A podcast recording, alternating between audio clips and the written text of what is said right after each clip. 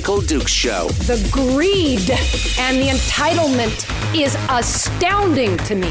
What more could you want from a low budget radio program? This is a dumpster fire. That was just BS. It is time to get a new perspective. We know just what you need, and we've got just the cure. Open wide and prepare for a steaming hot cup of freedom. I just don't fathom it. The Michael Dukes Show, streaming live across the world.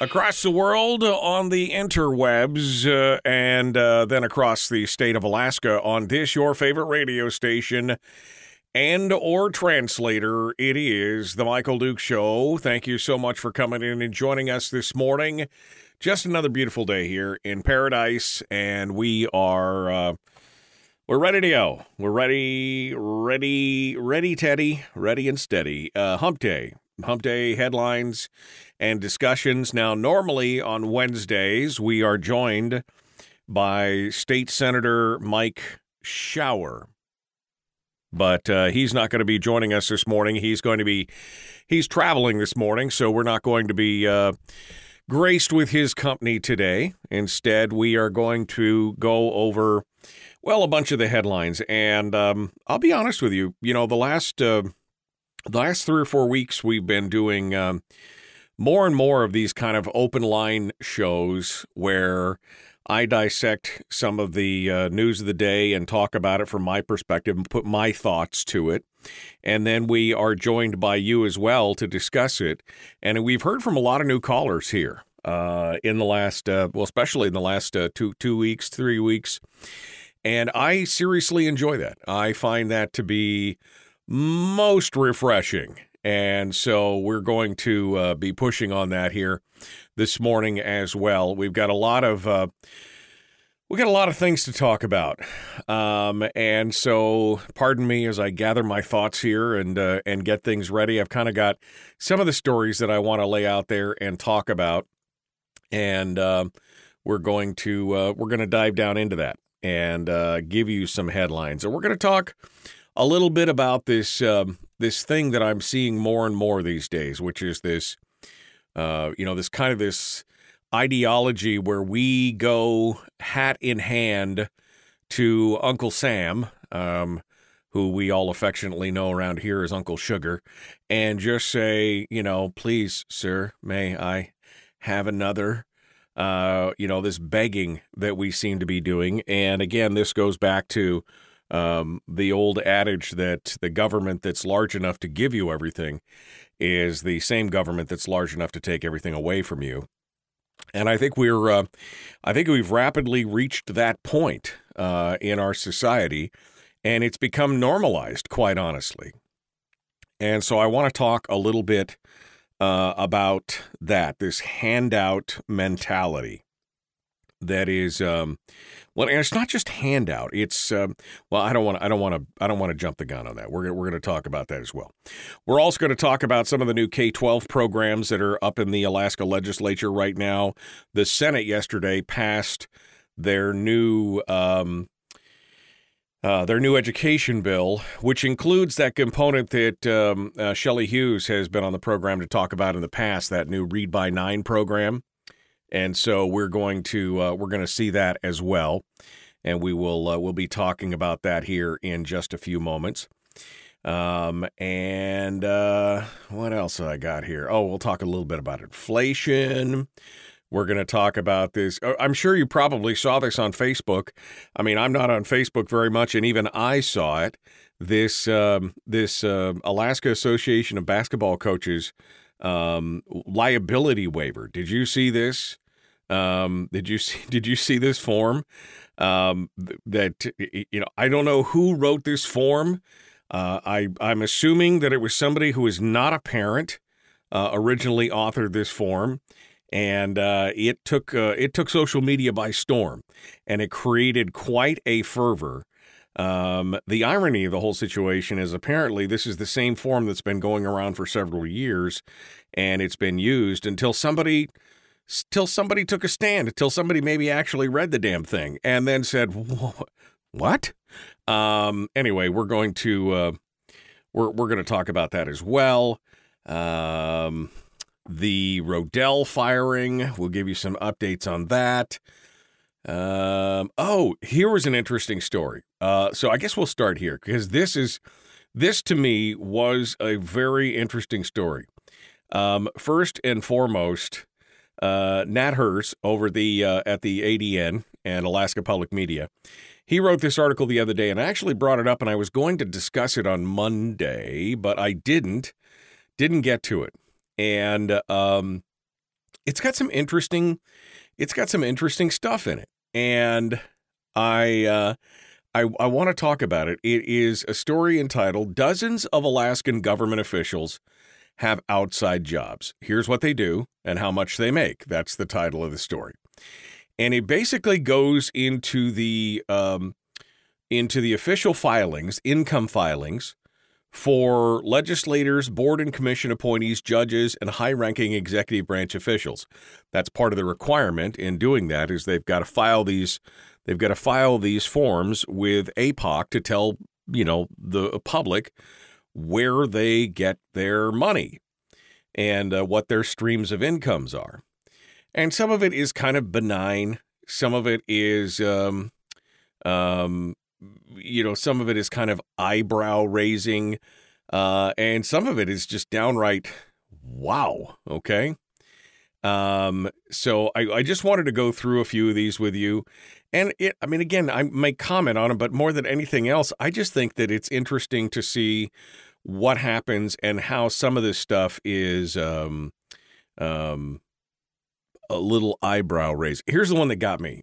this is one of the ones that just jumped right out. Not only is it at the top of the page uh, of this news story, but it it raised for me. It made me go, you know, because when you're when you're in the public eye, um, even the appearance of impropriety can be as devastating as actual impropriety, right? I mean, that's just kind of how it works. So there's a whole bunch of different ones on here, but the first one um, was Jeremy Price, who's the chairman of the Alaska Oil and Gas Conservation Commission which is charged with preventing waste and otherwise regulating Alaska's oil industry, reported that oil company Hilcorp paid for his entry into a charity golf tournament last year worth between 250 and $1,000. Now, th- that's what they do with this there's ranges right they don't they don't have to say exactly how much money they received or were given or were gifted or whatever it's always a range um, so we don't know if the entry fee to the charity golf tournament was $250 or $999. We have no idea. But here's a guy that is the chairman of the of uh, the uh, the Alaska Oil and Gas Conservation Commission, and he accepts a um, uh, he accepts a gift essentially um, that paid for his entry into a charity golf tournament.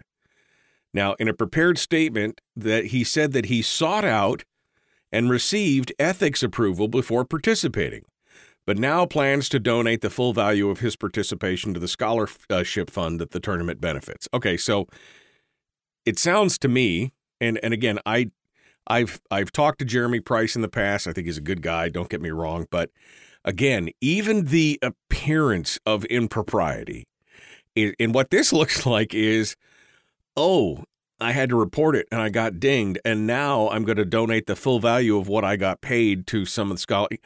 Why, why just, why not even, why, why, why would you do that?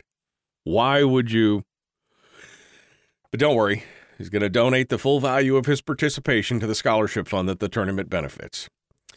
Um, there are some other ones. A PFD Corp top investment officer collected forty to hundred thousand dollars in fees working for another firm as well. Um, Dave Donley, the deputy commissioner of the Department of Administration, reported making twenty to fifty thousand dollars working for a law firm in Anchorage, and also twenty to fifty in his income as a member of the school board. No big surprise there. Um, the some of the board of fish members made income on the sale of stock options and things like that. Um, Bethel Democratic Senator Lyman Hoffman reported 200 to 500,000. Remember, these are ranges. You don't know it because that's what's on the form. He reported two hundred to five hundred thousand dollars in income from a woman named Heather Fonseca on his disclosure, but he didn't say what he did to earn the money. It's just income.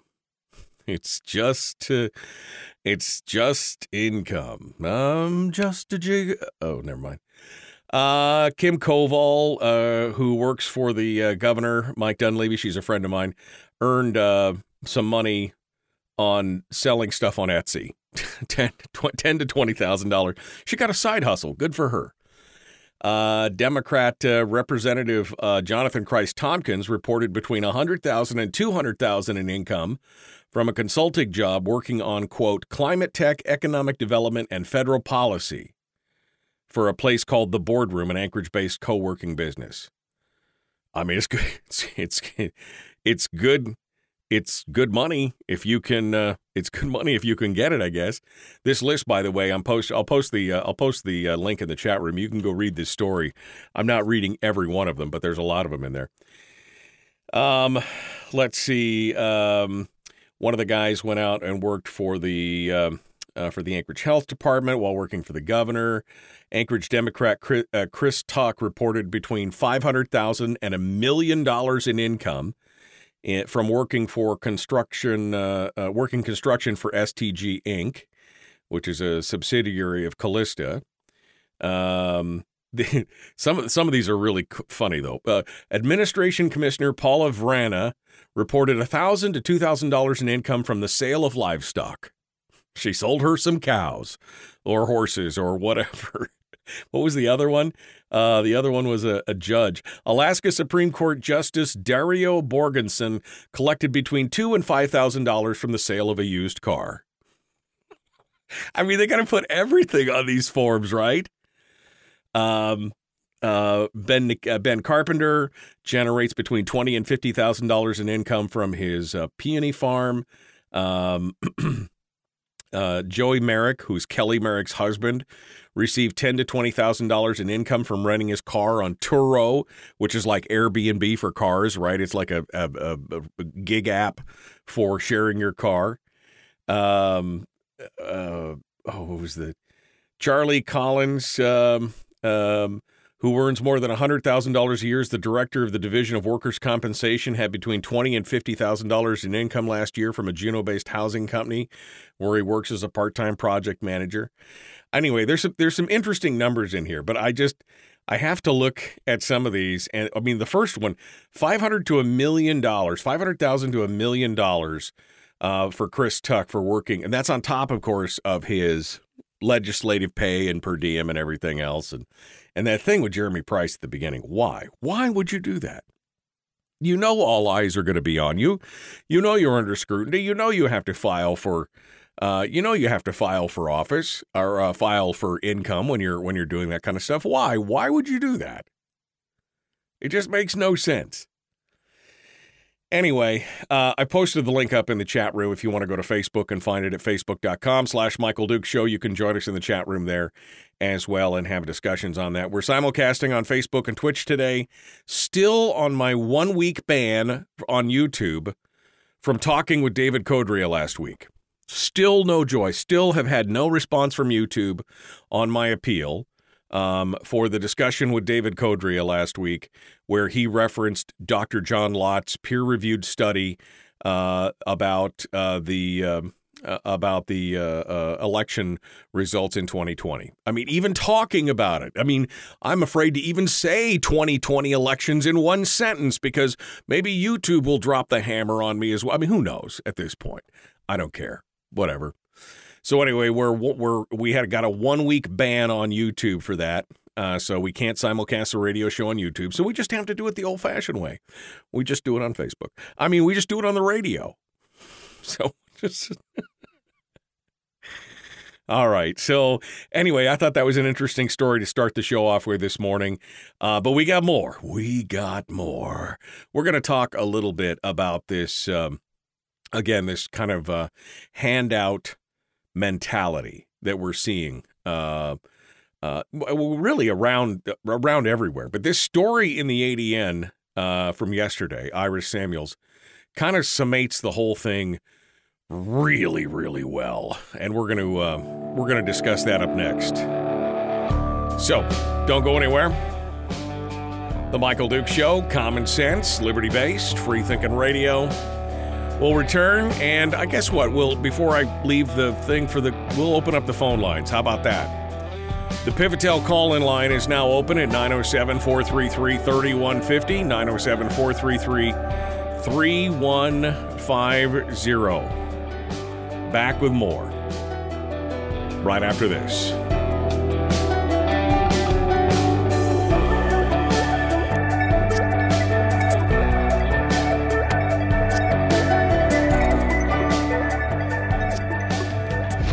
If you missed the show, you can listen to it on your time with Dukes on Demand. Oh, and it's free. Like America used to be. Streaming live every weekday morning on Facebook Live and MichaelDukesShow.com. Okay.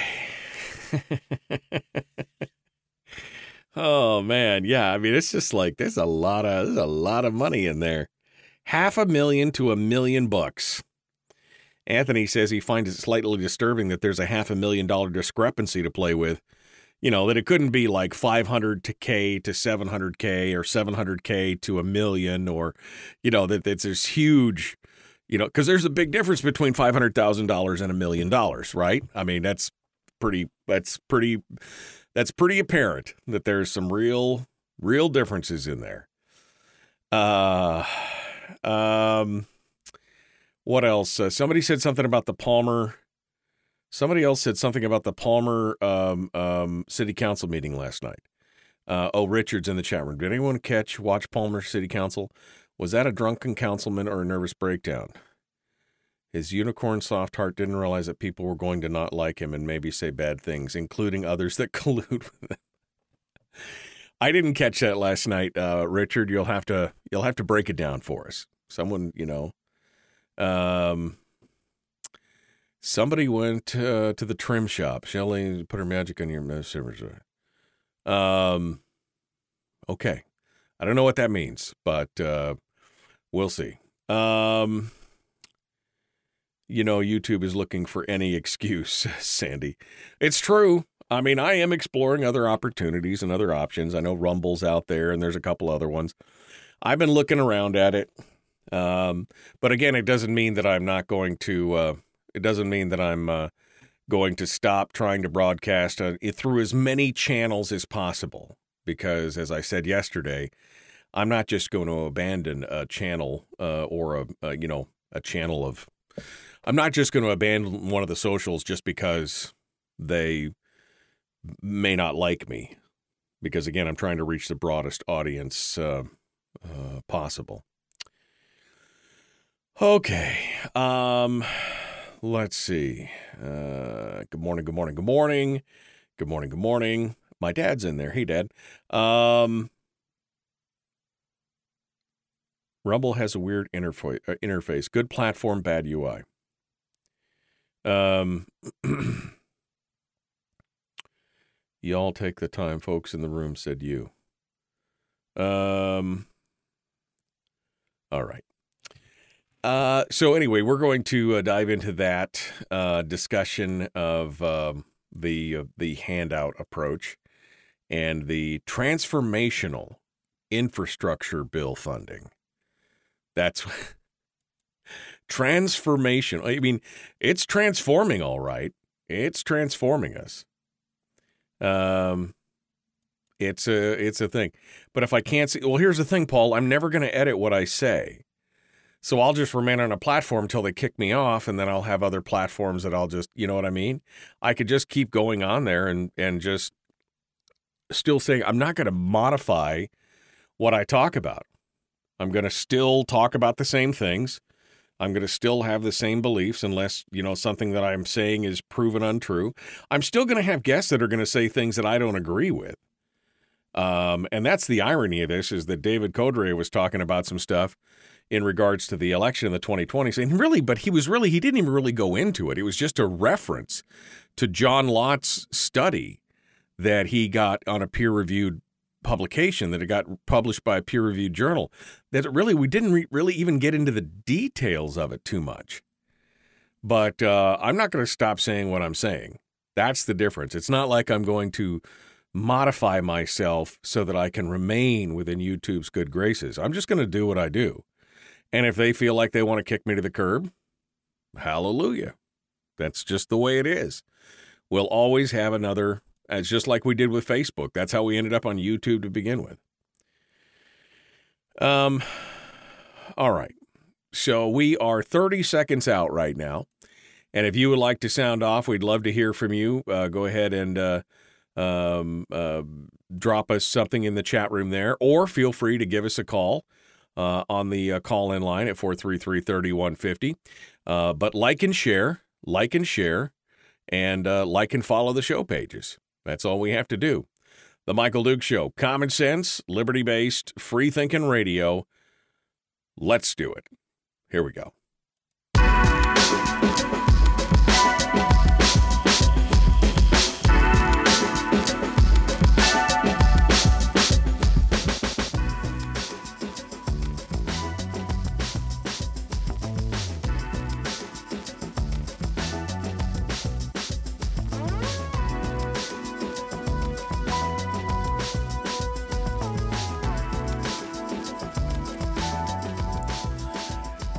Okay. All right, you guys all ready? So, uh, well, I guess I should check the phone lines. Phone lines are open. Okay.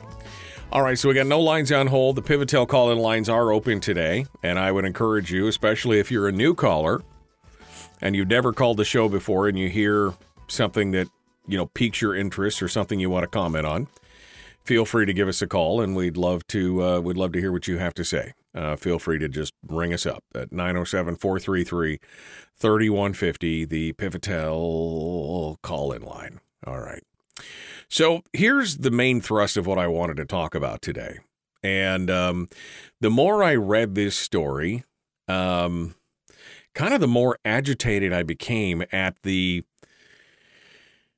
well, I guess it's the underlying premise. It's the underlying. Um, uh, I, don't, I don't even know. I don't even know the word. To I'm, you know, I'm at a loss for my words this morning, but kind of the underlying theme of what this story says and and what it talks about. So this is a story in the ADN, written by Iris Samuels, and it talks about this uh, symposium that uh, was put on. Now featured prominently in the uh, pictures and in the uh, and in the first you know paragraph of the story and everything else is of course Senator Lisa Murkowski, who is uh, I don't know if you heard, she's running for reelection, and so been a lot of stories about her lately from the ADN. I don't know who they're supporting, but you know uh, there's been a lot of stories. So, the title of the uh, story is uh, At Symposium Alaska's Communities Pursue Their Share of Transformational Infrastructure Bill Funding. Uh, goes on to say the federal infrastructure bill signed last year could transform Alaska similar to how the Trans Alaska Pipeline did more than 40 years ago according to Alaska leaders. But that's possible only if local leaders capitalize on myriad funding opportunities available through the bill, said Senator Lisa Murkowski on Monday during the symposium. Excuse me, which was organized by her office. Well over a thousand people, including state lawmakers, mayors, and tribal leaders, attended a first of its kind symposium that brought federal agency representatives to Alaska to help local leaders navigate the mammoth bill that promises billions of dollars to the state through competitive grants. Now, as you look at this, I mean, first of all, um, I, I, I just, I just, I just want to pick through this first and foremost. The fact that they compare this, how it could transform Alaska similar to how the Trans Alaska Pipeline did more than 40 years ago, um, I would point out that there were, you're looking really at two different critters. One is nothing more than government spending. And in fact, government spending out of thin air. It is money that is quantitatively eased into the bank account, right? I mean, there's not, you know, whereas previously and historically, it was private investment and private business in Alaska that was doing most of that work. I mean, that money was being invested by corporations who were creating something and creating those jobs and moving things on and developing that wealth instead of money just being plucked out of thin air that then is going to be fought over and struggled over by our leaders, state lawmakers, mayors, tribal leaders they need to navigate the mammoth bill that promises billions of dollars in the states through competitive grants.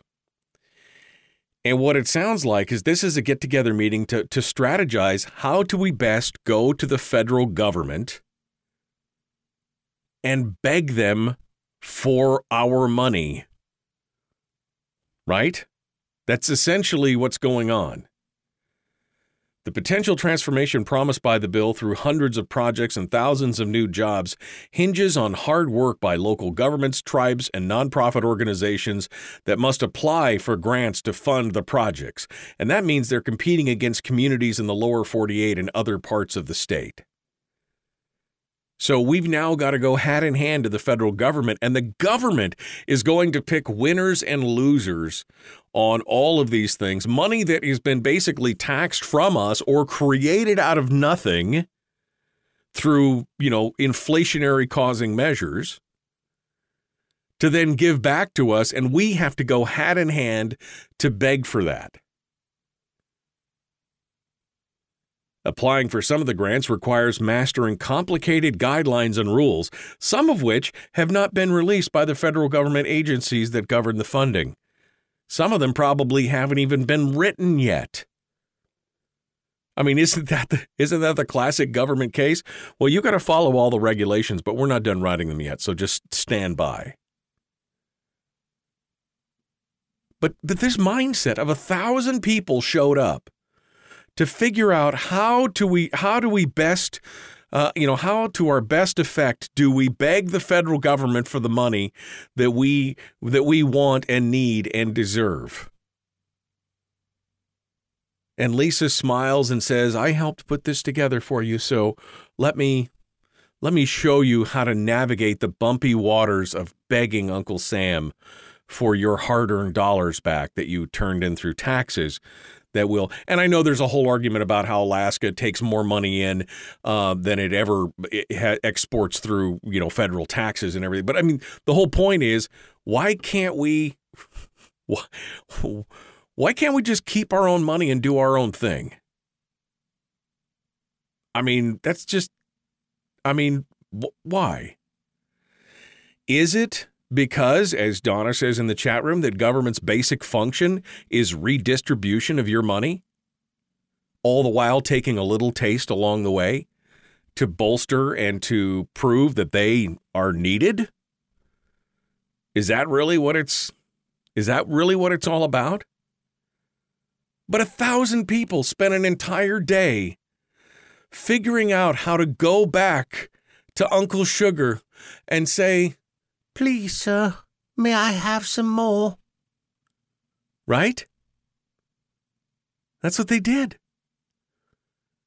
And this is the problem. We've got a generational issue here where people go to schools and they're taught in school, in the public schools, effectively, they are taught if there's a problem, you need to look to government for the solution that the solution to most of the problems that we're talking about is government. Either government will create a solution or they have the solution, or you should ask their permission to do the solution of whatever it is. This is what, I mean, this is effectively what's being taught right now. And was being taught, quite honestly, when I was in high school 35 years ago. And it never sat right with me. Well, wait, why can't why can't we why can't we figure it out ourselves? Why can't we why do we need to go to the government to answer these questions? But this is this is where we're at. This is what is going on. They're sitting here. I mean, this is this article is huge, you know, and they're talking about well, we really need to do, we need to get more of that money. We need to do all these things. We have a good sense of what the needs are. We're here to get more information about the funding opportunities. We need to strengthen the relationship with the federal, with the agency folks, and everything else. I mean, if you wanted to tie yourself more closely to an overreaching, overarching federal government, then what do you do? I mean, there's money, right? Well, there's always a hook in there somewhere. You're always tying yourselves to them tighter. The more you take that money, the tighter, because remember that, well, if you don't do that, then we'll just stop funding this. You'll do what I say and you'll take this money, but if you don't, we'll pull your highway funds. If you don't do what the federal government says on these other things, these other things that should be sovereign in every state, right, through nullification or whatever, things that should be handled just by the state, if you don't do what we say, then we'll pull this funding out over here. It's the stick and the carrot. But you have a thousand people that show up that all look at this and go, look at this, all this money that's going to come in, and we have an opportunity. And please, please, could I just have a little bit of it?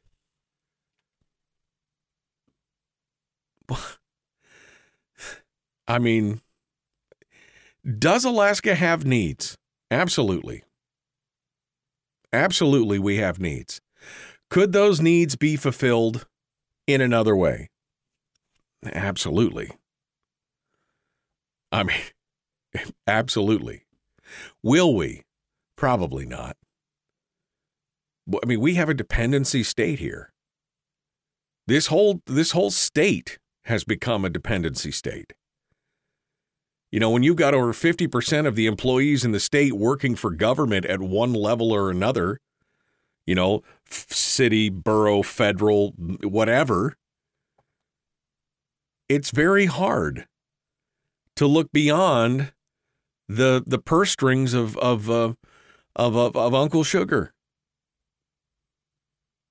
But it just it breaks my heart to see this. Because I mean I read this story and I understand what they're trying to say, but all I could see was the fact that we are looking that we are looking at the death of self self sufficiency and we are looking at this, the the real not just the birth of it because the, the, the handout mentality has been there for a long time but it has become more pervasive at every level. And things like this where they put together a multi-trillion dollar infrastructure bill or multi-billion dollar I guess infrastructure bill and then make everybody compete for it for the approval of mommy and daddy right that's essentially they're making all the kids squabble it out. This is like the stuff that you saw, you know, this is like Machiavellian stuff where the the emperor makes his children fight it out amongst themselves so only the strong will survive and they can be, you know, they can replace them when the emperor dies kind of thing. He encourages the behind the scenes games of who's got the best need. It's it's disappointing to say the least. All right. Um, I got a couple lines on hold. Um, I'm going to take one of them before we go to break. So, caller two, if uh, if you're on hold when I get done with this, just hold on a second. I'll be right to you. But let's go over here to the first one. Good morning. Who's this? Where are you calling from? Yeah. Good morning. This is Ray, North Pole. Hello, Ray. What's on your mind, sir? Yeah, I'm getting an echo. Uh, go ahead, Ray. Okay. Uh, this. Socialist Santa Claus that's running is uh, I hope he gets his fat head stuck in somebody's chimney and all his reindeer take turns pooping, pooping down the pipe. Wow, tell me how you really feel, and, uh, and uh, for these, uh, for David Cruz and uh, his uh, butt buttered buddies, uh, Heroes and want to take our rights away from us. Okay. I'd like to remind them of something. Okay. This land is your land. It's my land. From the Gulf of Alaska to the Arctic Ocean. From the Bering Sea to the Canadian border. This land was made for you and me. And I have a sunny day shake your fist at a liberal and those rhinos, and I'll see you on the trail. All right. Thank you, Ray. I appreciate uh, the call. All right, we got another call on hold, but I am up against the break, and I've got to uh, I've got to take a quick one. So, caller, don't go anywhere. We'll be right back to you.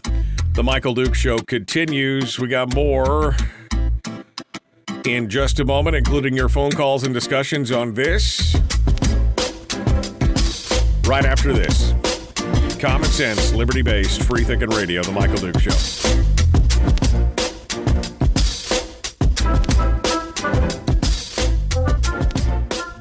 We're broadcasting live through a series of tubes. allowing all of these uh, entities to provide streaming stuff going on on the, on the, the internet. Well, it's kind of hard to explain. Sorry.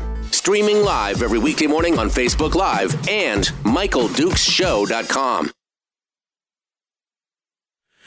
Okay, uh, caller in the chat room right now. Let's uh, go over to them and see what uh, their name is, and we'll uh, get them set up for the return to radio. Good morning. Who's this? Good morning, John from Kodiak. Hello, John from Kodiak. Can you hold the line, please, sir? You will be first up as soon as we return to uh, from the commercials. Okay.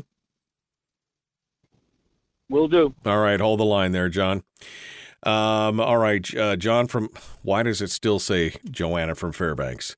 It should say John from Kodiak. I don't know why it says. There we go. There we go. Okay, I got it fixed. I got it fixed.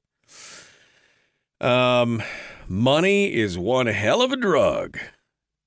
That is that that's a hundred percent true. A hundred percent true. And again, uh, several generations of people being told that government is the answer to all of their problems. And so, of course, the first thing they do is they look to government to solve the problems. And if government's going to solve the problems, well, then government should pay for the problems. And if government needs the money to pay for the problems, well, shouldn't we all just pitch in and do it anyway? I mean, that's the problem right there. I need a producer. I need a drink. I need a lot of things, Paul. I need a lot of things. But uh, anyway, if I had a producer, then I'd have to pay them, and then I couldn't do the show because I wouldn't have enough money to do the show and pay for everything and do all that stuff as well. And then you wouldn't have a show, and then I wouldn't need a producer. And that's a really weird circle, isn't it? That's a really weird circle. Um, okay. Um, so uh, Edgmon promoting Murkowski for federal giveaway and for Senate. Does that mean she's now independent like Edgmon or Democrat like we all suspect? I mean, come on, Willie. This is a this is a thing. This is a thing. Do you need a producer that works for drinks? Well, I don't know. First of all, my studio's only four by eight. So how we're going to fit two people in here, and the fact that we're in the middle of my house at five o'clock in the morning, that could be a long drive for you. I'm just saying. Maybe you'll just have to deal with it with me not having a producer and occasionally fumbling something because it is a, as we say in the thing, it's a low budget radio show. That's how it works. That's how it works. Um, is she a Democrat like we all suspect? Did you look at her voting record while she was in the state legislature? Lisa Murkowski has always been a Democrat. She only wore the R next to her name because Daddy had an R next to his name. That's pretty much why it went on. The students are being taught entitlement. You're not wrong. Filthy lucre. Our own state legislature doesn't think we can spend our money wisely. Again, this is the politician's disease. Right? I mean, that is really the politician and the elected officials and the bureaucrats' disease is that they somehow think that they can better spend their money, spend our money better than, well, they think it's their money. They think they can better spend our money than we can. That's what it all comes down to in the end. Um, all right. Uh, let's see. Should I scroll scroll back up? Rhymes all the time. Um, Ray is a poet. Yeah, Ray was this land is your land, this land is our land. Uh, did we lose Ray? No, I accidentally muted Ray because I was trying to fix his echo, and I accidentally muted him for a minute. That was me, not him, because I could still hear him, so I didn't know it was muted until somebody in the chat room said something.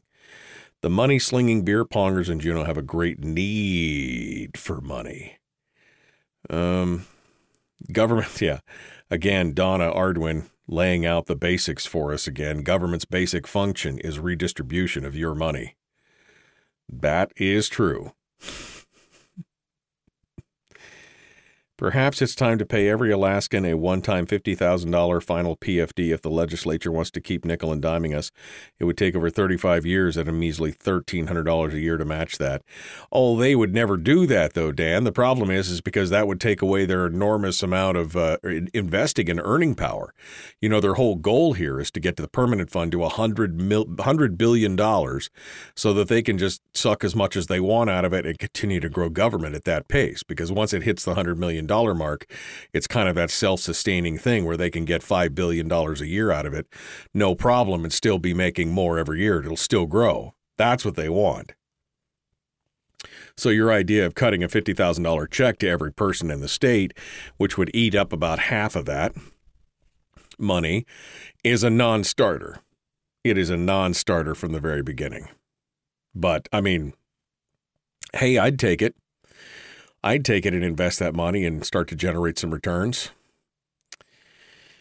All right, 30 seconds out. John is on the phone from Kodiak. We're going to take his call and then we're going to continue the discussions, kind of whichever way the wind takes us here this morning. Um, we will see what we will see. The Michael Duke Show.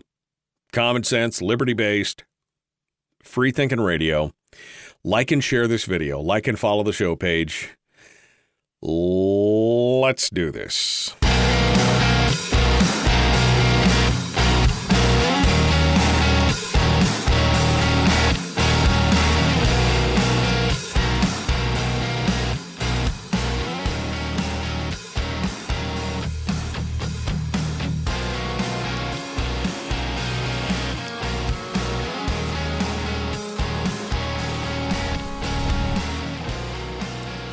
All right, uh, continuing now, uh, the Michael Duke Show. We open up the phone lines, the Pivotel call in lines, to see what you guys had to say. And John called in from Kodiak, and uh, he held on through the break. We appreciate that from him. So let's go over to him first things first and see what uh, he has to say this morning. John, what's on your mind, sir? Michael, thanks for taking my call. I'm a recent transplant from Florida. Well, welcome to the uh, welcome to the state. Thanks for My coming. XM.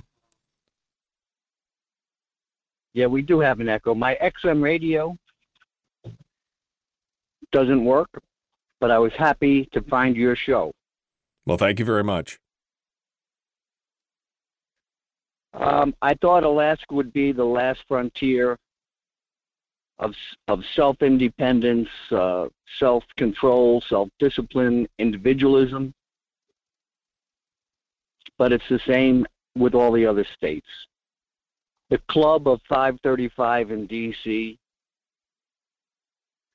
become richer as the country becomes poorer. And the states have given their authority to the federal government and they line up to get the checks. That's exactly It- right. It's a disaster what's happened to this country. No, and that's exactly what I was just talking about. I mean, John, the states line up with their hat with their hands out, their hats in their hands, you know, holding it out. Please, could we have a little bit? And the federal government glowingly, you know, with the beating their own chest at what a great job they're doing. They pass the monies out, of course, with all the strings attached that take away more of the states' rights as they go forward. And they slowly, you know, this is it used to be that the uh, that the uh, uh, power in the United States flowed from the states to the federal government. It looked like a funnel with all the states on top, and whatever power that they didn't need or didn't use or wasn't delegated to them went to the federal government. And now it's an inverted. Now it's an inverted. It's a pyramid. The power flows from the federal government, and the money flows from the federal government. And they slowly but surely strip away the states' identities and their individual rights and any you know any power that the states may have, all so that they can get their hands on that filthy lucre. one more point, please. Absolutely. And I don't know if it's incompetence or a diabolical plan.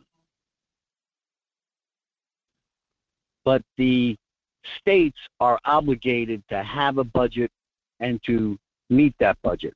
The federal government is not.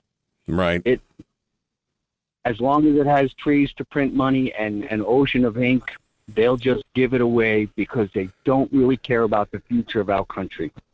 Yeah, no, they don't even need trees anymore, John. All they need is a computer with some more digital zeros. They can do whatever they want.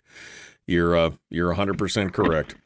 Thank you for calling in. Welcome to Alaska. Don't worry, we are still better than most of the other places out there because there's rugged individualists like you who are coming here to try and prop up our uh, our rugged spirit. So thank you for calling in, John. All right, 433 3150, 433 3150. But I'm going to kill the phones. He said there was an echo. The previous caller said there was an echo.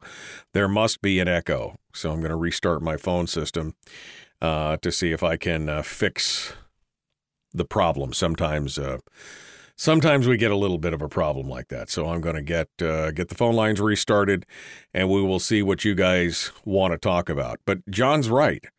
You know, people look at Alaska and uh, whether they, whether they see it through the eyes of reality TV, which, by the way, I just want to let you know, um, it's not reality. Okay, I just wanted to point that out, just in case you were wondering. Reality TV is not real, uh, but just whether they see it through that or they just think of Alaska again as the last frontier, um, or uh, or anything else. The bottom line is is that we have been giving up our independence. We have been giving up our rugged individualism. We have been allowing the federal government to subsume us. And here in the state of Alaska, especially, where we become so dependent on all those federal dollars for these programs that get created, these nice to have programs that have been created. I mean, just for an example, again, looking at one of the most recent and egregious examples the Medicare funding, the Medicaid funding, rather. Under Bill Walker, we took every optional Medicaid program that was available and we started them. And those of us who were fighting against that said, Do you understand what this is going to cost us in the long run? And we were told, Oh, no, no, don't worry. The federal government will keep paying for this. The federal government will keep paying for this. And the bottom line is, is that historically, that doesn't happen in the long term. Oh, in the short term, they may pay for it for three, five, ten years. But eventually, the federal government will say, no, we just don't have enough money for that or our congressional delegation is not good, not as good as at bringing home the bacon, or maybe it's tied to something else that the state does that doesn't make the federal government happy, and so they pull they pull the money out that way. And now all of a sudden, the state is once again on the hook for the for the totality or the majority of a program, a program that costs millions and maybe even billions dollars billions of dollars a year that's where we're at. So they slowly they slowly inoculate us against the fear or against the idea that we can be independent. And that's been the problem in this state for years. People like Jay Hammond and Dick Randolph and many others have warned about it. And yet nobody nobody seems to be I mean, I've been talking about it for 20 years at one level or another and yet nobody wants to pull back on the reins. And, and and we've had people who are supposedly fiscal conservatives that should be wanting to pull back on those reins and yet they can't do i mean i'm thinking specifically at this moment about john coghill who went into the legislature with the best of intentions i know because i was there when he did it I mean, we talked, we discussed it, we talked about the various things, and I slowly watched him change over the years.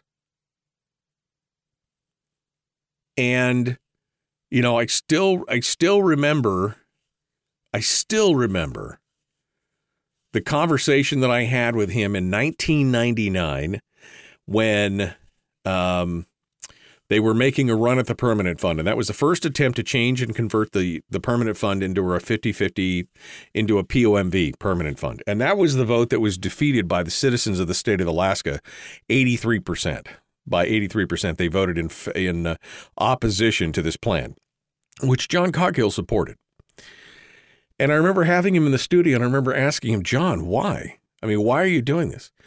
And he said, "Well, you just don't understand. People come into my office, and and they, you know, they have a they have a they have a need. They tell their stories, and it's so. And you know, I just I I you know, it's just like it's the Christian thing to do to just give them some money and do these things. And I'm like, but John, it's not your money. If you want to contribute to them, that's fine. But because somebody can come in and give you a sob story, doesn't make it right. But that's that's the attitude. I slowly watch people go down to Juneau and become subsumed to become, you know, the pod people where they went down there with the best of intentions and they later on come back and it's a whole changed ball game. We've got to stop with the handout mentality. A thousand people went to Uncle Sam. They went to a class to learn to go how to beg from Uncle Sam. That's what that was all about, that symposium. Which, again, you know, you you you heard she was running for Congress, right? Did you know? Did you know she's running she's running for Senate? Did you did you hear that? I mean, the newspapers want you to know, just in case, that she's doing all this for Alaska. That's what they they want us to know. That's what it's all about. Um, all right. Is a shower power hour coming back? asked Paul. No, Paul. Uh, uh, Mike Shower is not going to be with us today. He is traveling. Uh, I've been announcing that since to, since I guess since yesterday. I announced it, but uh, maybe we'll get him on tomorrow.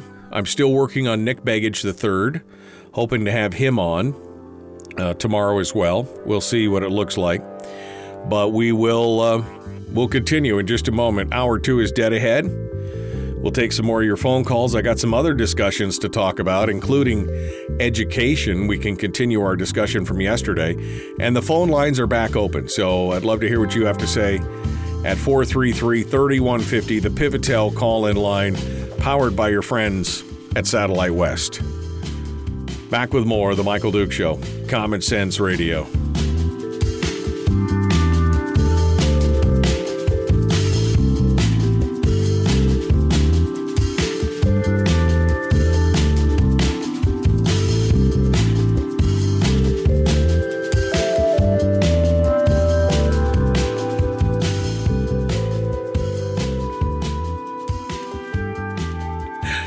Paul said he's had people from the lower 48 ask him if he takes his dog sled to work. He said it's the funniest question ever because they were serious. Paul, you, you miss a golden opportunity here if you don't answer that. Yeah, I mean, you know, I, you know, because I had people when I would be visiting outside and I'd have people ask me that and I'd be like, uh, you know, did they, do you take your, yeah, I said, yeah, man, I got the fastest dog sled in town, man. We would drag race you know, on weekends we get out there and I my dogs my dogs are faster than anybody. And you know what? My fo- my folks live in a split level igloo too. They got the nicest igloo in town. And people go, "What? What?" they, they believed it. I mean, they they they seriously thought dog sleds and igloos were the real deal.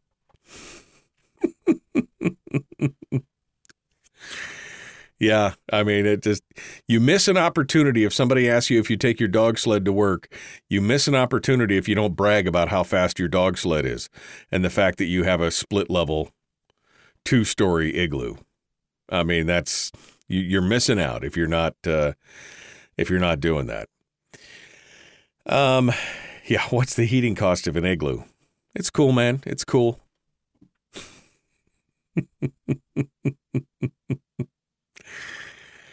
All right. What else you guys? Okay, so let's take a poll. I can't do a poll in here because I'm not in the actual Facebook thing, but um, I could see everybody's comments. So let's take a poll today. Um, coming up next, I was going to discuss education, and I was going to talk about the new reading program and the fight going on between the House and the Senate over the reading. Um, but is there something else you guys want to talk about? Is there something else that you guys think we should tackle? Should we talk about this new? Uh, should we talk about this form that the Alaska basketball coaches uh, um, uh, put out, talking about how they are basically being held harmless from any sexual abuse or misconduct with the kids under their care? Um, you want to talk about that? Um, or or is there something completely different that you want to talk about? So you guys guide me. Just talk amongst yourselves for a minute and tell me what it is that you want me to cover or what other topics that you would like to discuss this morning. Feel, go free type type away tell me what it is i mean there's 60 of you in the chat room and i've seen about four people have commented over the last 10 minutes so there's either 55 of you working for the state government listening to this just to make sure that i don't say anything bad about their bosses or you're just lurking in the background i mean you know so whatever's going on let's let's let's go bill says let's go completely left field and talk about food mmm food I may have had a donut this morning, Bill. That's all I'm saying. I may have had a donut this morning. Uh, Jay, Jeannie says no, she doesn't want to talk about the coaches who want to buy on child abuse to ruin your day. Uh, Brian wants to get me banned from Facebook by talking about the 2020 election. Are you a libtard? Says Weil Will Willifer. Well, I don't know. You'll have to listen, Willifer, for a few minutes. I mean, am I a libtard? I'm a libertarian. I think that means everybody hates me. I think everybody hates me. Um, um, I'm lurking, and please feel free to speak negatively about your boss. Joseph, your boss is horrible. I don't know who your boss is, but I just thought I'd say that. Um, technically, work for the state government, but I, but I want you to say crazy things, says Rob. um, um, I need coffee. Uh, let's talk about that thing that fell from the sky. Are you still promoting beard curler? Yes. I mean, I would like to have me some beard curler coffee right now, but I am out. And I am now feeling the pinch of the supply chain logistics woes. That's what I'm that's what I'm worried about because my coffee is made up of several different kinds of beans. One's uh, one kind right now that they are having a hard time getting. And so I have been out of coffee for 3 weeks which is a crisis in and of itself to be out of my own coffee for three weeks. But uh, yeah, as soon as I get some more in, I actually owe some bags to some people. I'm just waiting for it to show in, show up. Um, I'm self-employed, says Joseph. Oh well, then you are. You do have a horrible boss. You have a horrible boss. Man, he is a real so and so. That's what I hear. Bacon and cheese omelet in the works right now. What did I see the other day? Can't remember what I was watching. Somebody forward, forwarded it to me. I don't remember if it was a YouTube thing or a Face Crunch thing or a TikTok or whatever it was. Uh, guy did a. The guy made a a bacon. It was like the ultimate BLT with eggs.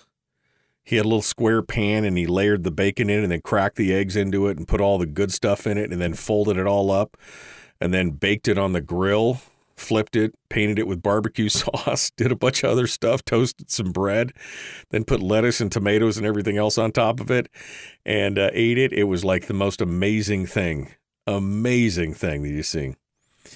Uh, do the like the rest of us waiting for beard color. Folgers instant. Ooh, man, I think I'd rather lick a cat's ass than have instant Folgers. What is your definition of libertarian? Because there are people who describe themselves as one, but generally have socially conservative views like Shapiro.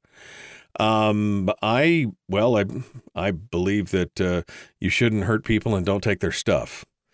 Um, I am conservative in some ways and more liberal in other ways. Wilfer, you'll have to listen. You'll have to listen. That's it. You know, you just have to listen and see if you like what I have to say, and if not, that's okay too man. I mean, we just spent 15 minutes talking about how we're creating a dependency state in this country where everybody becomes dependent on the federal government and goes to them for every handout imaginable. I think that would probably classify me in your mind somewhere. I don't think the libtard thing would fit, though, at that point. Uh, maybe that's just me. Okay. Um, we, we got to go. The Michael Duke Show, common sense, liberty based, free thinking radio. Rejoining the radio right now Here we go with hour two.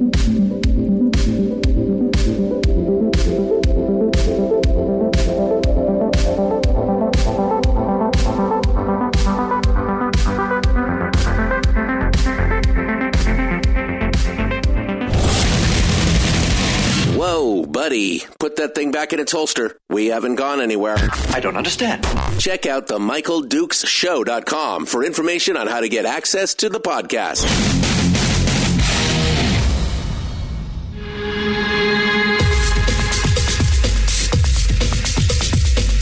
The, the Michael Dukes Show. The greed and the entitlement is astounding to me.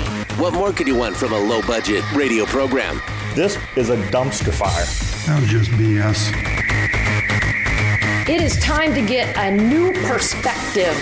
We know just what you need, and we've got just the cure. Open wide and prepare for a steaming hot cup of freedom. I just don't fathom it.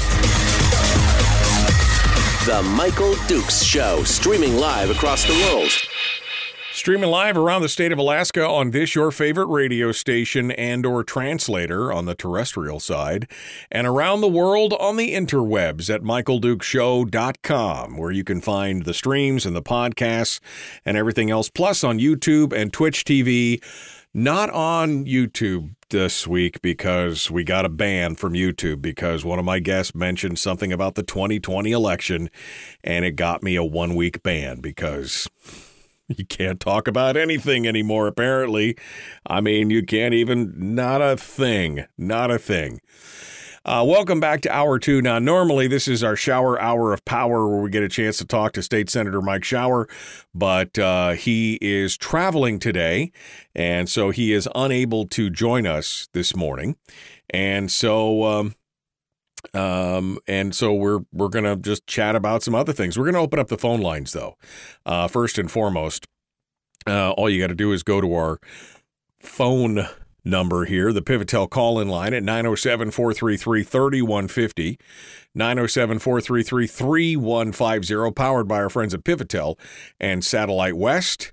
And you can uh, jump in the queue and talk about anything you want. During the break, I asked the listeners in the chat room, uh, it's just me and 65 of my closest friends on Facebook and Twitch this morning. Uh, but. Uh, I said, What do you guys want to talk about? We just finished talking in the last hour. If you missed it, by the way, uh, Lisa Murkowski put on a symposium for a thousand people. They made sure to mention that in the article several times. A thousand people to teach them how to take advantage of the transformational infrastructure bill funding. Basically, it was a class on teaching you how to hold your hat just correctly so that when you went forward to the king and to the federal government and said, Please, sir, may I have some more? that they give you the money that you want. That's what it was there. It was teaching you how to jump through the myriad hoops to abase yourself to the federal government just right, and maybe, just maybe, they'd give you some of your money back to do these programs out there. Now, I'm exaggerating it slightly, but not much. All I could do as I read this article was think about how basically that's what we've created. We have created a handout mentality in this state, in this country, but in in this state specifically, in the state of Alaska. I mean, we have become so dependent on the federal government for every little thing, and I guess it's no surprise after multiple generations of of school children going through the system and basically being taught that if you have a problem, do you have a problem? Government's the answer. That's what they tell you, right? I mean, that's the, you know, you've got a problem. Oh, government can fix that for you. Oh, wait, there's no over. It's right over here. This uh, government can handle everything that you need. Is all in the hands of government, right? That's what that's what they're taught. There is no self-reliance. There is no looking in the mirror and looking yourself in the eye and going saying, "You, buddy, you are the solution to your problem."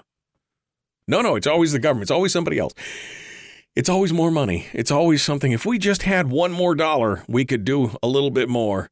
If we just had one more, you know, if we just had one more, we could fix it. But that's the problem. Uh, so, anyway, that was hour one, which we could continue discussing if you'd like. Uh, I'm just going to open up the phone lines for open line, open forums this hour. So, anyway, I was asking the callers what they wanted to talk about. Uh, some of them wanted to talk about food. Some of them wanted to talk about the lights in the sky or the thing that fell from the sky, um, which was the the contrails that were they, they were jet contrails is what they were that happened to be backlit by the rising sun and uh, and everything else, or the big light in the sky that was seen from Fairbanks to Nome. We could talk about that. Um, whatever. We we could talk about all those different things, or we could talk about the new Read by Nine program that was just put together uh, in the uh, state senate and passed over. Although it looks like it could be facing a stiff uphill battle from the House of all places. Why? Well, because they didn't get the funding that they wanted, man. Because they just—if we you can't put new programs on us if it's going to cost more. We need more money. That's the problem right there. Oh, and the fact that it might actually make you test the children and and and uh and and make sure that they're reading and learning on course. That's I mean that's you know. so I guess I'll uh, let me go into details on this. I would, I was deciding whether I really wanted to dive into this because this this is just one of those things that irritates the hell out of me. But here it is: the uh, Senate, uh, Alaska Senate, um, unanimously passed a comprehensive reading and pre-kindergarten bill on Tuesday, but it faces uncertainty in the House of Representatives. The bill, which is going to cost about $13 million a year or 128 million over the next decade, would work towards implementing universal, voluntary pre-kindergarten across Alaska. Why don't you just call it daycare? That's what it is, right? It's state-funded daycare. That's I mean, that's what pre-K, pre-kindergarten is. But you know, this was a bipartisan bill. You had Tom Begich on the one side, who was co sponsoring along with Shelley Hughes. So I'm sure you had to give to get, but at least it's voluntary pre kindergarten. And they're not mandating that you put your kids in pre. First of all, what? No, I don't want to get into it. Okay. Existing programs could be improved, and school districts could compete for grants to establish new ones. Wait a minute. You mean we're competing again for more? Please, sir, could I have some more? Um, there would be a new Read by Nine program, which is adapted from the Florida and Mississippi initiatives. This is actually the best part of the whole bill is the Read by Nine program. It tries to ensure that all students can read before they leave the third grade. If they can't read sufficiently by then, their parents would be asked not to promote them or that they undergo 20 hours of intensive reading education. Look, if you get to the third grade and you can't read, I don't know if another 20 hours of intensive reading education is going to help that much. I mean, there's obviously something going on there where you're not somebody's not teaching you or something's not going on. Have I mentioned why this is reason 614 you should homeschool your kids? I'm just I'm I'm just asking for a friend, right? The 40 page bill, known as the Alaska Reads Act, also contains provisions to hire six reading specialists to instruct across 43 school districts and would establish a virtual education consortium to establish online learning programs for students and teachers, which at least that I mean, that at least sounds like a good idea. They're at least moving in the direction that the technology is moving as well. And yeah, Paul in the chat room just said it's 20 hours to study for the test, right? Because it's a, they have to test them. They have to test them. Um, Tom Begich goes on to talk about how this is a game changer and everything's good. And he said he tried to clear up what he called misinformation about the Alaska Reads Act. He said the pre K programs would be voluntary for districts and that there would be no quote unquote high stakes testing for kids. He said it's about establishing a proven philosophy to improve reading outcomes. See, because that's been some of the pushback. Oh, you've got all these, you're going to test these kids, you're going to make them high. T- we're just going to teach them to the tests. We're just going to, we're not really going to, you guys are doing such a crappy job right now anyway. What does it matter if you taught them only to the test at this point? At least they'd be able to read. Seriously. Alaska continues to fall at the bottom of the chart for reading at the fourth and eighth grade levels. I mean, fourth. We are at the bottom for eighth grade. We are at the bottom of the barrel. They have to teach remedial reading to some high school students. What is going on? How can you even function in this world without being able to read? And how in the hell did you make it all the way through high school without being able to read? Now, here's where the little rub comes in. The House has its own reading bill which is not moved from the House Education Committee. Current plans would see it spend more on reading intervention initiatives, but they don't have an updated cost estimate for the bill. And there's some skepticism in the House, according to KTUU, about the Senate bill, particularly on whether it would be beneficial to rural Alaska and whether there's been enough funding set aside. If if it works in the why wouldn't it be beneficial to rural Alaska? If they all have to I was okay. This is why I didn't want to talk about this. And they want to know whether there's been enough funding set aside to achieve its goals. Grier Hopkins of Fairbanks, a member of the House Education Committee, he's raised those concerns. He says our schools need those supports. He's talking about the House's increased funding. We can't just throw a whole new policy program at them without the supports and the funding.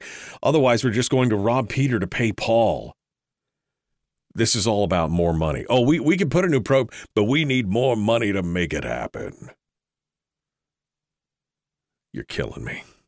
Absolutely killing me. All right. Um, let's go over to the phones to see what you have to say. Maybe you'll change the topic. I don't know. Maybe not. Let's go over here. Good morning. Who's this? Where are you calling from? Hi, Mike. Listening to you this morning. You know anything about the reading thing, but I can tell you this.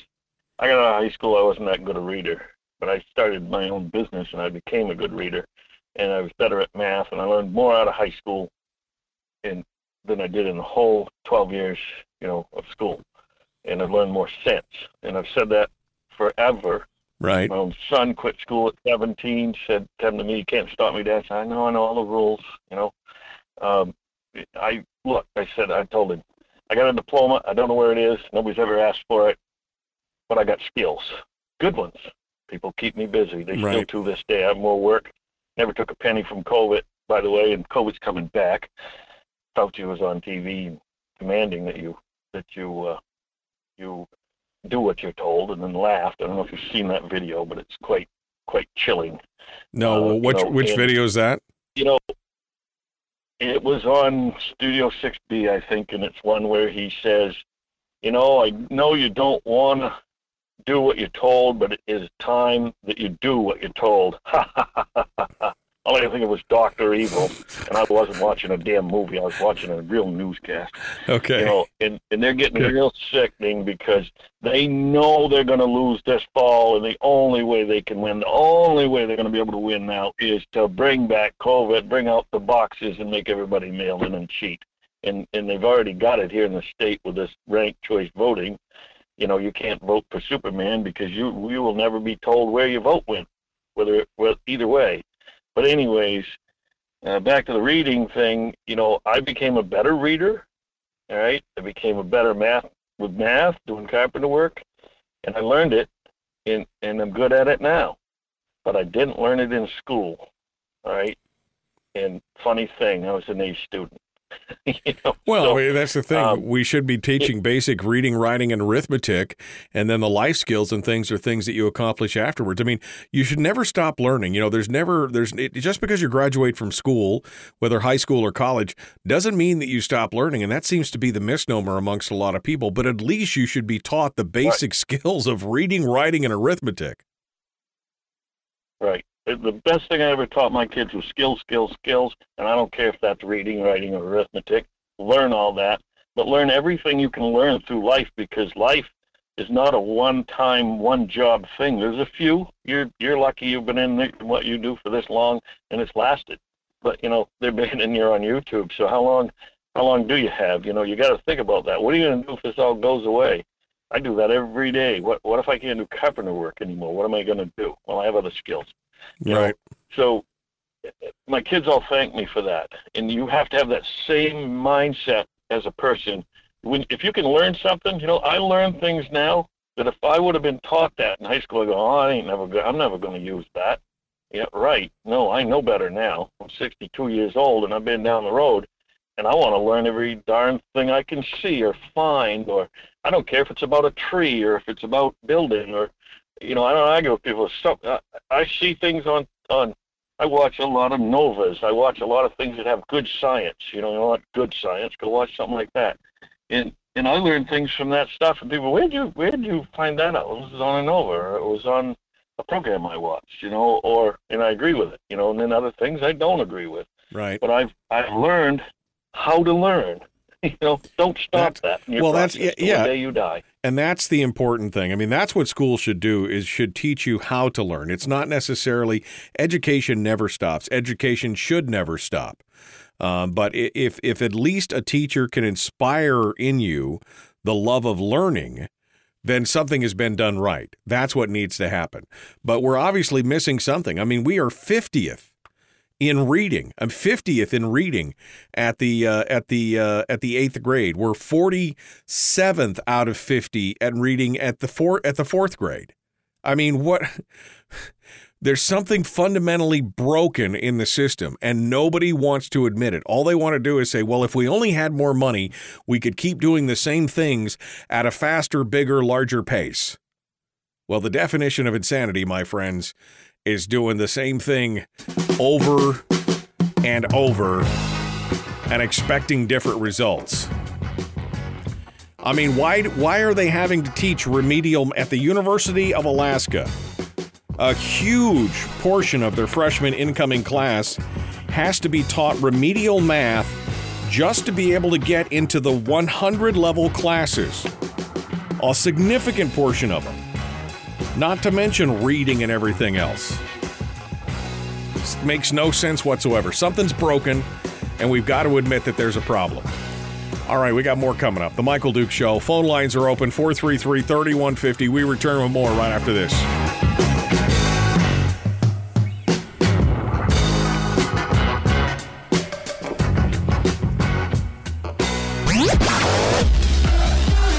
our light, our guide, and our trusted friend.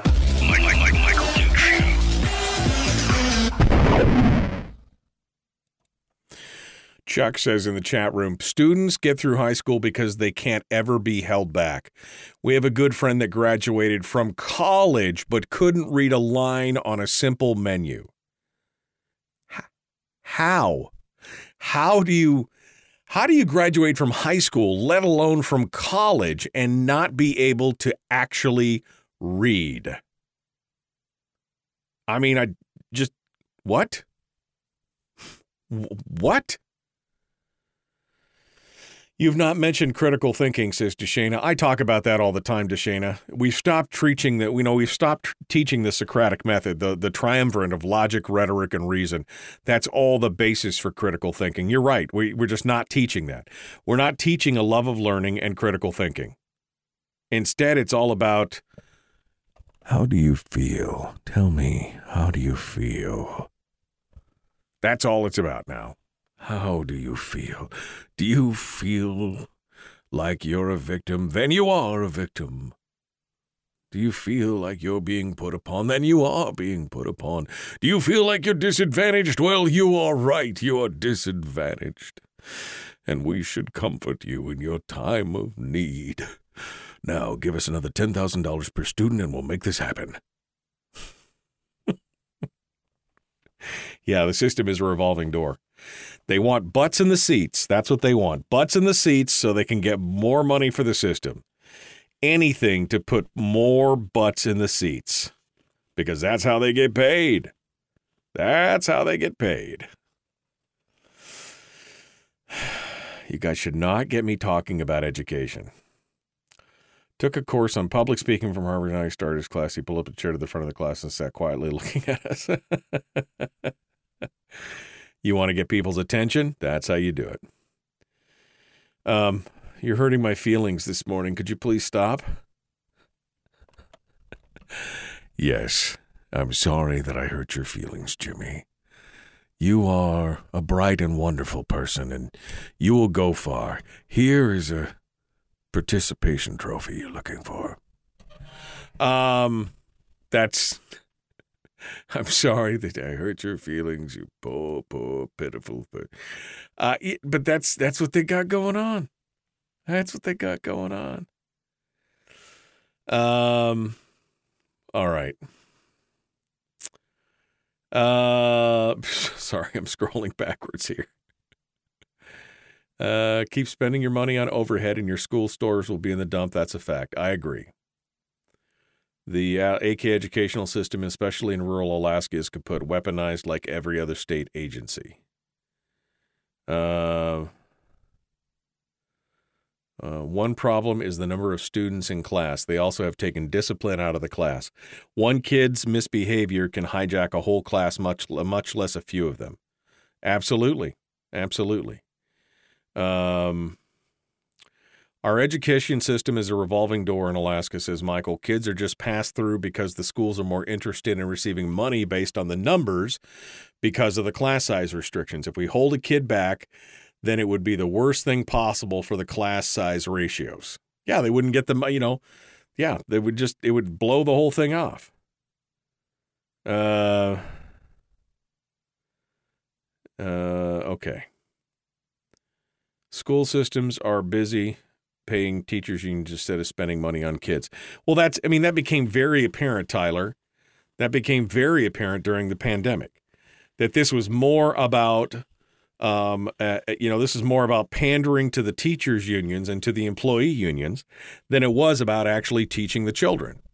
That's, it became very apparent across the country that that's what was going on when you got you know teachers unions who were demanding that social justice initiatives be taken up before they go black go back to the classroom to teach the kids when it had nothing to do with the health and safety then it was just about the political nature of it you knew exactly that it was not about the children anymore. And that's why you've seen such a resurgence uh, or uh, yeah resurgence of homeschooling and all these other various opportunities that are out there. That's why people are talking about backpack funding in education now that's what's going on. All right. Uh, we got uh, we got uh, one call on hold. We're going to get to them here in a hot second, but we are 10 seconds out. Don't go anywhere. The Michael Duke Show. Common sense, liberty based, thick on radio. Let's do it.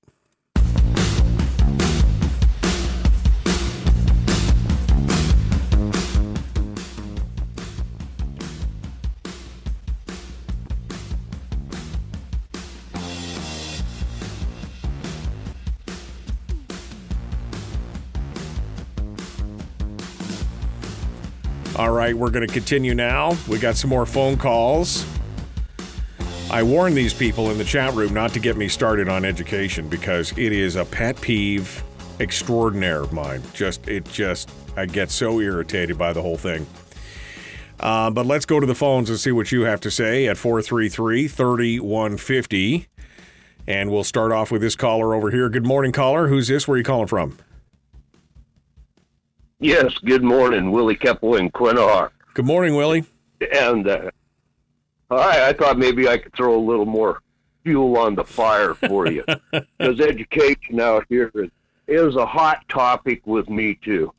And I have a I have a lot of different little points. Number one, I'd like to point out Governor Dunleavy, when he ran the first time, was talking about getting educational bases set up in rural Alaska, more like Mount Edgecumbe, so we're not sending all three close to 250 kids just from the YK Delta to Sitka. You know, that might as well be the far side of the moon from out here, but it's just the way it always has been. Right. And it's been a very good thing for the kids, pretty much. You know, I mean, uh, Mount Edgecumbe's one heck of a good school. It used to be. But now my problem is my daughter just graduated from Mount Edgecumbe last year. Never never missed the honor roll in four years. So she moves over to Honolulu and she's helping her sister uh, with baby and her sister's highly educated, uh, graduated from Georgetown, married kids, so she's living with her sister and enjoying the beaches and, and taking college courses with the University of Anchorage. The problem is, even after all four years of Mount Edgecumbe, we're paying right now for all remedial classes. All remedial. And I'm going, hmm. I backed Dunleavy mostly because of his education stance. I wanted to turn the University of Fairbanks remote campus out here in Bethel, um, which is kind of like a remedial grade school, Right. At, at mo- at best, into a real school that you could have the money follow, and you could hire professionals to come and teach real school instead of this. Hey, we got to promote you just because of your age, and that's what they pretty much do out here. Now, where our problems are, I talk to all these teachers. We live right on a river, so every year the teachers are walking by our house out here. I get to know every teacher that comes to this village. At sooner or later, I get my chances to talk to them, you know. And what they've just what they all tell me is, yep, the, these kids, every one of these kids has gone through the pre-K, you know, where young young parents can take their kids and then go fish down to pre-K, and that gives them a half a morning off, just uh, go fishing in the morning, go pick berries, go do whatever. But the young kids aren't parenting. And it's because of this dependency you've been talking about the whole time here on the show today. Right. It's a dependency. It's give me give me that. Give me the freedom to go go out here and and berry pick for subsistence while someone watches my kid instead of me being at home teaching them how to read. And what they have done in all these all these village schools out here is because there's they can't even hardly get the teachers to fill the first to 12th grade classes they're never going to find the teachers to come for pre-K or for kindergarten, either one. So they hire local, and these are local people doing their best. But everything is taught in Yupik, so when they hit the first grade, they can't do A, B, C, one, two, three.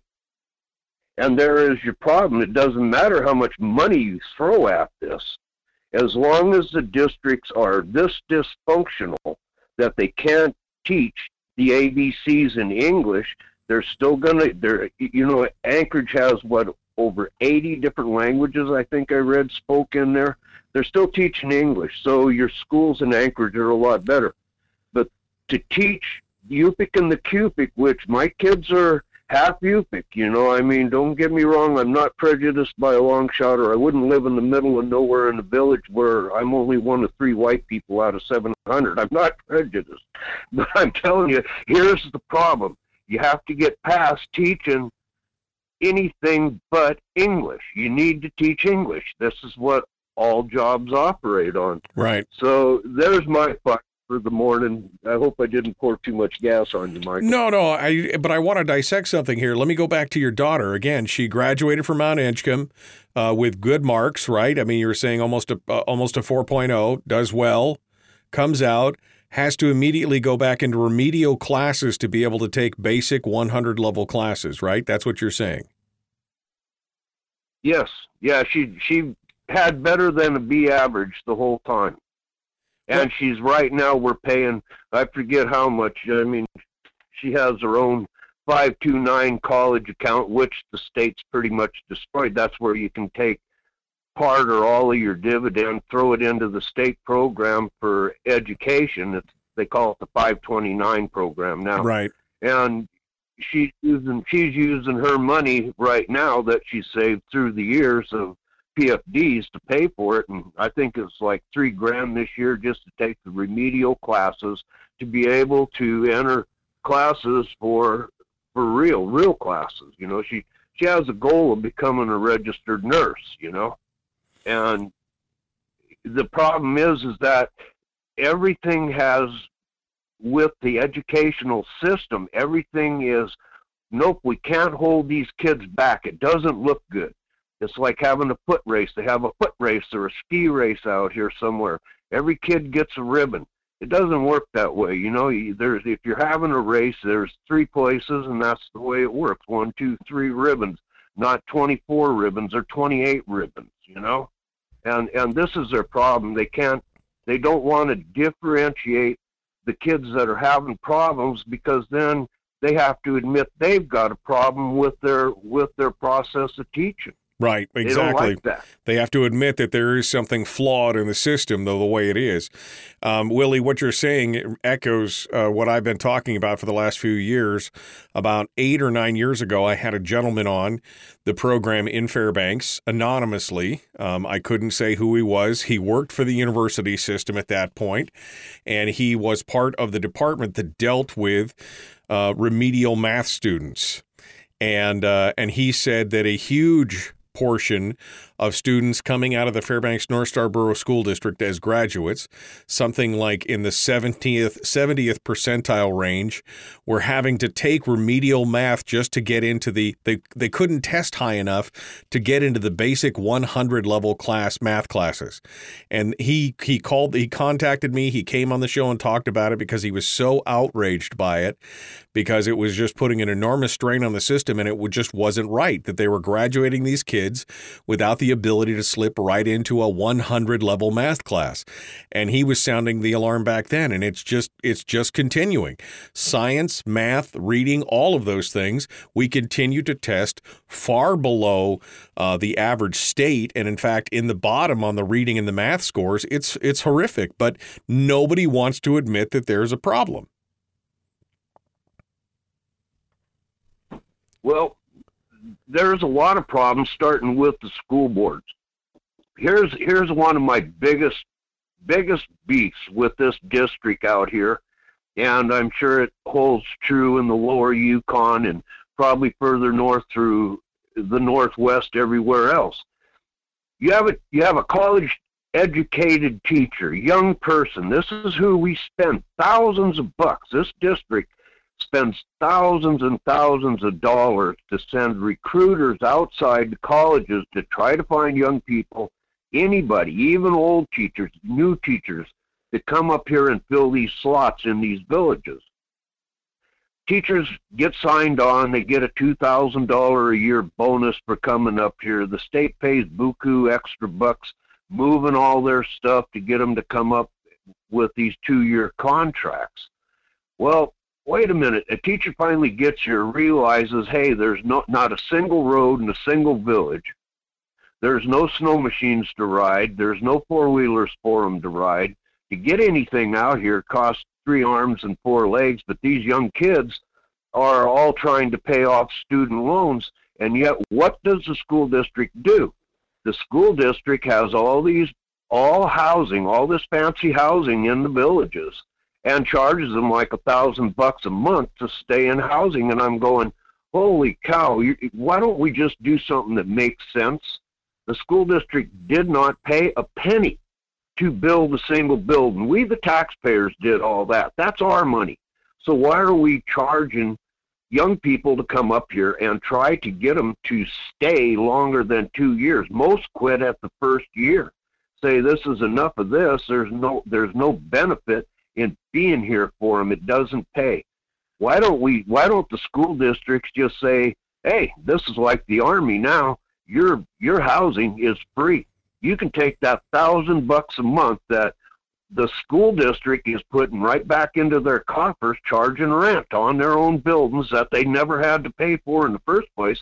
Here's a thousand bucks that you can use as a bonus and throw it right back at your student loans." And when I talk to these young teachers that are out here every year, year after year, I say, would that make a difference? Yes, that's a better damn deal than the bonus they ever gave us in the first place. We'd be interested in staying three, four years. And with that three, four years, you get a continuity of kids knowing what to expect and teachers they can depend on instead of a brand new, brand new Gussick. That's a white person in the village. Gussick in the in the classroom every year somebody that they're already half they're half shy. I mean um, you get out here in these remote villages you don't see many white people and they're kind of an oddity you know? Right. and kid, little kids are gun shy of them you know? They're gun shy of white people they're gun shy of black people they're gun shy of spanish american people you know? I mean it's just the way it works. It- it's not a norm Right. what i'm trying to say takes a while to break the School ice, right? Yeah. school districts do more damage to themselves and they keep saying, oh, we need more money to fix this, to fix that. No, they don't. They need to consolidate all these school districts down to about three districts in the entire state. That's the way I look at it as far as the unincorporated area. You Uh, know, I mean, yeah. you're in Anchorage, you're you're in Dillingham, you pay you pay your first class cities, you pay your taxes, you run your own schools. That's one thing. All these unincorporated areas need to be consolidated down, and we need to get rid of all of the all of the administration that's running them because they're all Right. all hell bent on never having enough money. Yeah, you got 45 school districts that are duplicative effort in many of these areas, and you're right. It's a good solution for, it's a good way to step in that direction anyway, is that consolidation. We've talked about that in the past. Uh, Willie, thanks for giving us your perspective from out there in the village. We appreciate you calling in this morning and being part of it. But that puts us up against the, uh, uh, puts us up against the clock. We got to take a quick break. We're going to be back. The Michael Duke Show continues here in just a moment. Don't go anywhere. We'll continue with your phone calls. I'm assuming we could continue to talk about this education thing as well. We'll see what you guys have to say. We'll pull some stuff out of the chat room. You could join us on Facebook if you'd like to be part of that chat room, facebook.com slash Michael Duke Show. We continue with more here in just a moment. Your home for Common Sense Radio.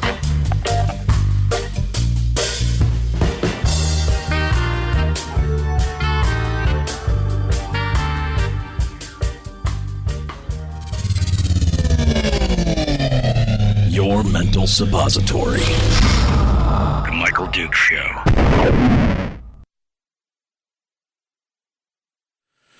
Okay. We're in the break right now, and I'm going to go back. You guys, um, um, uh, going back and commenting on some of the things you guys have said here. Let me uh, scroll backwards here. Um, that sort of thing happens often. Students graduate from high schools with a 4.0 average but don't qualify for 100 level English or math. Maybe juniors and seniors should be tested for college entry before they can graduate. K 12 just doesn't meet those standards. And that's part of the problem. Remember, they remember they fought back against the standards and the testing. They didn't want to just have to teach to the test. They didn't want to just have to be able to Well, again, you don't just teach to the test, you teach them uh, again to have a love of learning. You teach them enough basics to be able to make it and understand the concepts of what's going on in there. I mean, I just I don't understand. I don't understand that. Um, if if uh, you shouldn't be able to, you know, if if the if the idea is you know K twelve to college and then on to graduation is the dream, right? That's what everybody said is the dream. Then shouldn't the standards for K through twelve meet at the bottom of the college ladder? I mean, shouldn't it be, you know, the K twelve ladder goes right up to college and then you just step off onto the college ladder and move on? or should you have to do a bunch of different te- i mean why have the standards become so low in k-12 that these students can't even enter into it although uh, somebody made a comment i can't remember who uh, now i'm going backwards i think it was jimmy who said uh, oh no it was paul the university does that to make more money they get you to take those stupid classes to make more money. But this is not just a problem here, it's a problem in a lot of places. Maybe is it a systemic problem all over the place that they make the entry level tests so hard that they're forcing you to take the remedial remedial courses? I don't know. Harold says the remedial classes are fine. Take advantage of them, except you have to pay for them. You've already paid for this K through 12 education. It should prepare you to go to college. That's the bottom line. It's amazing they call it common. It's so rare. Um, often the classes that are taken in high school promise to qualify as college credits do not once they get enrolled into college. Now it makes sense. Well, I will say that college is an industry, and uh, now that it's been propped up by, uh, now that it's been propped up by uh, the government in so many ways, um, it's it's pretty crazy. Tyler Steele says Corey DeAngelis has been spearheading this. Yeah, we've talked. Uh, we've had several conversations with Corey DeAngelis on the program. He is the he is the the champion of backpack funding, where the funding follows a student instead of uh, you know following the the seat, so to speak. Um, the money should fund the child. I will work two jobs to pay for private or homeschool before public, says uh, Tyler. Um, school systems are too busy paying unions instead of spending the money on kids. Um, okay. All right. All right. I uh, am all caught up now. I'm all caught up. uh, off of the classes, I think says do do the easy classes. It is what it is. Take advantage of what it is instead of what it should be. You know that's the thing. We need to fight for what it should be. We need to fight for what it should be. Michael says that's why they want free college now. They know that the system is set up to fail, so now they're trying to make it K through 14. that's the thing. Graduation for Fairbanks District requires Algebra 1, but 100 level math class at UAF is pre calculus. That's two more classes in between that aren't addressed Algebra 2 and Geometry. Yep. So, how do they, I mean, how do they get to that part if that's the thing? If you require these these classes to get through, I mean, it's not a complete education then, right? I mean, right? Okay. Um, well, we're about a minute out now, just over a minute out. We've got, uh, I think we've got a line on hold. Let me go over to the phones and say, yep, we got a line on hold. So let's see who this is, and we'll get uh, their name and where they're calling from, and and come back to them. Good morning. Who's this? Where are you calling from? Uh, Jeremy in Kasilof. All right, Jeremy, hold the uh, hold the line there, my friend. We'll be right uh, we'll be right back to you and we'll see what you have to say. Uh, seems to me even collage collage is dumbed down. Paul, collage is dumbed down. Depends on what you make your collage out of. Are you? do they still do the high school graduation qualifying exams in school? I don't know. I mean, we do. Uh, homeschoolers do. We, we, we, you know, we have to. We have state testing and everything. It's part of the process. Um, if you want the certificate, you don't have to send your kids to it. They don't have to get us. They don't have to be, you know. But yeah, it still has to be done. Um, all right, we are uh, coming up. Um, we're coming up on it. The Michael Duke Show, Common Sense Radio. Let's do it.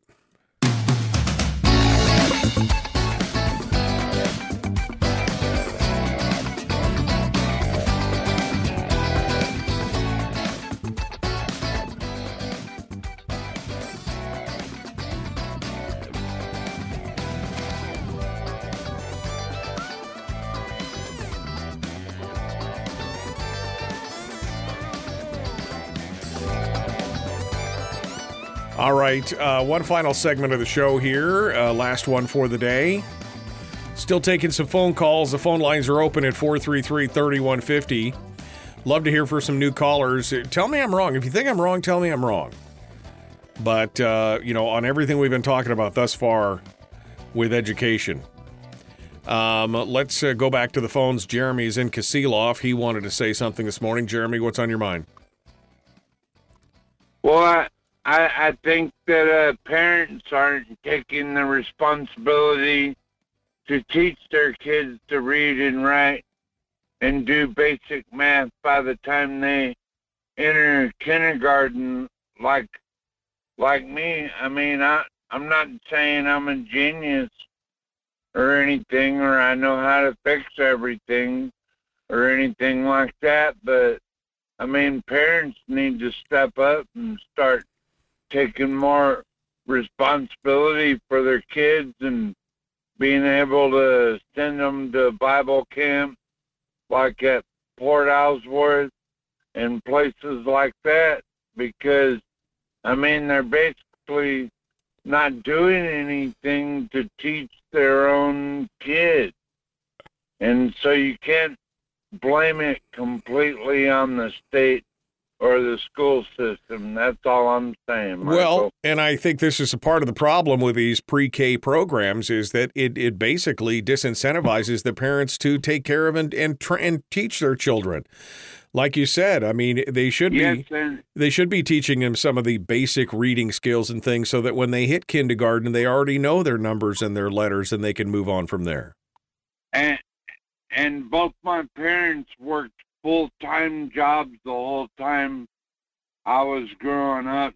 So I don't even want to hear that excuse about, oh well, we both got to work two jobs or any stupid excuses like that is just nonsense to me. And I'll let it go at that. Yep. All right, Jeremy. Well, thank you for your call.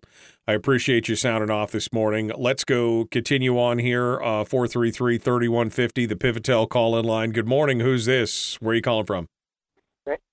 Randy in Fairbanks. Randy, what's on your mind? Oh, just about tomorrow's Borough Assembly meeting. Uh, one of the things they're going to be discussing is uh, proposed ordinance number 2022-21, and it is something to do with giving out federal money to essential workers, kind of going retroactively back. Um, I started talking to you just a little bit about it at, uh, at the gun show. I was mentioning it to you. In fact, I gave you that manila envelope and had a letter that I had sent to the Borough Assembly about a week ago about this. And um, first of all, uh, I'm not really coming out against this ordinance. In other words, they received a whole bunch of federal money to pass out for COVID relief, and I guess one of the provisions in there or was for essential workers, and they're kind of getting around to doling out that money to them. And I think I qualify for this. I've been steadily employed for several years, you know, never affected by COVID. Anyway, my point is I do not want this money at all. Uh, you know, other people might want it. But in my letter, I was suggesting that in this ordinance that they put a provision in where when the employer, they're going to give the money to the employers and then the employers give it out to their essential workers. And uh, uh, my little suggestion was that they should put in a provision that says they must uh, notify in advance the company that receives this money must notify in advance their employees that they got this money and that they're going to th- they're thinking about giving it to the employees that are quote unquote essential workers or were essential workers and, and give them the option of, of bowing out of this because I would certainly not want to touch a cent of this money. And in my letter, I also mentioned, you know, how when they sent out the economic impact payments back in 2020 and Right. continuing on in 2021 that I absolutely didn't take a cent of this money, you know, wouldn't want this money because it's very inappropriate. You know, it just kind of goes back to I think some things you were talking about in the first hour where they're just federal government is showering all this money, which is causing this inflation. We got a 30 trillion dollar national debt, and they're just trying to dream up ways to just dump money by the wheelbarrow full into the into society, which just is going to ruin us. And so, um, anyway, that's what I wanted to call and tell you about. All right. Well, thank you. So that's going on in the Borough Assembly tomorrow night, then 6 p.m. Yeah, it's uh, ordinance number 2022-21, Okay. and um, and I just don't want to. I just don't want that. I think it's very inappropriate. If, if now it could be that there's federal strings that say you got to use this money, of course, in certain ways. But if they had this extra money floating around, you know, they better it'd be better to use it to pay off uh, uh, deferred maintenance or something else, or Right. send back No. to the federal government and tell them to pay off the national debt. I couldn't. I couldn't that agree. won't happen. So maybe Yeah, no, I couldn't agree with that more. I think the, the the deferred maintenance, especially in the Fairbanks area, should be a top priority for the borough assembly there. But they just they're not feeling it. Thank you, Randy, for your call. Okay, folks, uh, we're running out the clock here for the day, and uh, you know, look, I just I just want to say this. Look, we we've got to take a personal interest in the education of our children and continuing to push for more of these pre-K programs and things like that that don't cost us anything that essentially turn into, you know, quasi babysitting programs and abdicating our responsibility to teach our children is a problem. Is a problem. And we should be addressing it. And the system that we have right now is obviously not working. It's fundamentally broken. It's just I mean it's just fundamentally flawed and and we need to admit that and until we can until we do until we admit that there's a problem we're not going to be able to fix it that's the bottom line and i think that's what we've been fighting i mean i've been fighting this for 20 years on this program talking about it, talking about the problems and the issues, and it's just it's just not getting better. The answer is not just throwing more money at the problem. The answer is f- admitting that there is a problem and fixing it from there. But that's not a very popular position, I got to say. It's not a very popular popular position, which is which is unfortunate to say the least. I want to say thank you to uh, one of the sponsors on the program, the Bivy Stick, B I V Y Bivy Stick. Um, they, uh, I got a chance over the weekend to uh, show the bivy stick to a bunch of folks uh, out there in Fairbanks because I was carrying my bivy stick with me uh, at the time and I got a good chance to demonstrate it for folks. This thing is amazing. It's a tiny little device about half the size of your cell phone that turns your cell phone into a satellite communicator. You could send text messages, you can send emails, you can drop a pin, show your location. Uh, it's got maps in it, it's got weather forecast, aviation and marine and regular weather forecasts, and it gives you the opportunity to be in contact with those you love no matter what. It is an amazing piece of kit for only $199. You can get one of these things. You've got plans that go as low as 14 bucks a month, and in no matter where you are or what you do, as long as you can see the sky, you can send messages, text messages, and your location to anybody that you know or love at any given time. So if you've got some kind of disaster, whether it's like the earthquakes of 2018 where the cell towers went down and the cellular congestion was so so huge that you couldn't get through, you could always tell people where you are right here with this. Uh, compared to their competitors, the cost of entry and the monthly fees and the more expanding features makes this the most attractive option on the market. You can get five days of continuous battery life. Um, this is this thing is actually was has been on since um, since I was at the show on Sunday when I was showing it off. And this morning I opened, got, got, it out of my pocket and I pulled it out and realized that it was still on. I forgot it was still, still sending, still talking. And uh, that's the best thing. It's got little buttons on it that you can set to send a message to let people know you're okay. It's got a little check mark button right here that if you click it, it says, oh, I'm here and I'm okay and this is where I am. And then you can go down and at the bottom end of it, it's got the little red button that you could set to push to says, Hey, I'm hurt and I need to come, I need somebody to come get me and here's where I am. This is an amazing little unit, and everybody should have one in their emergency kit or in their car or their plane or their boat or their submarine or their unicycle or whatever it is that they're running. It is the Bivy Stick. You can find out more by going to satellitewest.com or you could check it out with one of the local dealers, including Arctic Fire and Safety in Fairbanks, South Central Radar on the Spit in Homer, Radar Alaska and Kodiak, Communications North in Seward, Lundy Marine Electronics in Dutch Harbor, and the Safe and Sound locations in Wasilla, Anchorage, or Soldotna. So thank you to Bivy Stick for sponsoring the program. Folks, we're out of time. We got to go. We'll see you tomorrow. Hoping we might be able to get Mike Shower on. Still working on Nick Begich III. We'll see where that leads us. Thanks for being part of it. The Michael Duke Show. Common sense, liberty based, free thinking radio. Be kind to one another, love one another, and live well. We will see you tomorrow. Have a great day.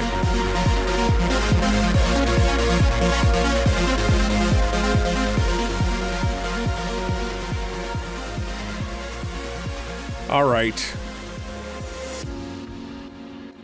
We got uh we got David says pre-K is the only way to get more teachers in the teachers union. The Vanderbilt study showed how useless the pre-K program was. The control the control group did better than the pre-K group. Alabama has the best pre-K program over the past uh, 13 years, and they are near the bottom for fourth grade reading. It's, I mean, right there, right there.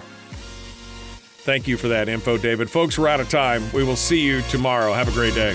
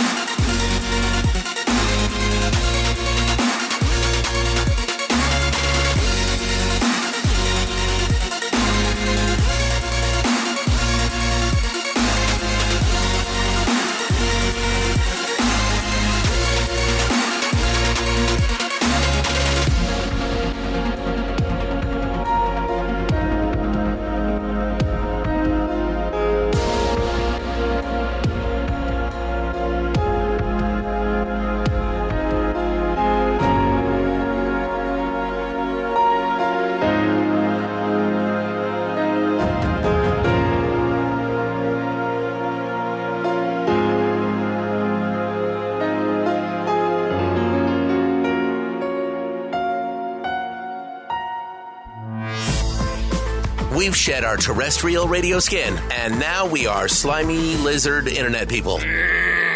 It's the Michael Duke Show.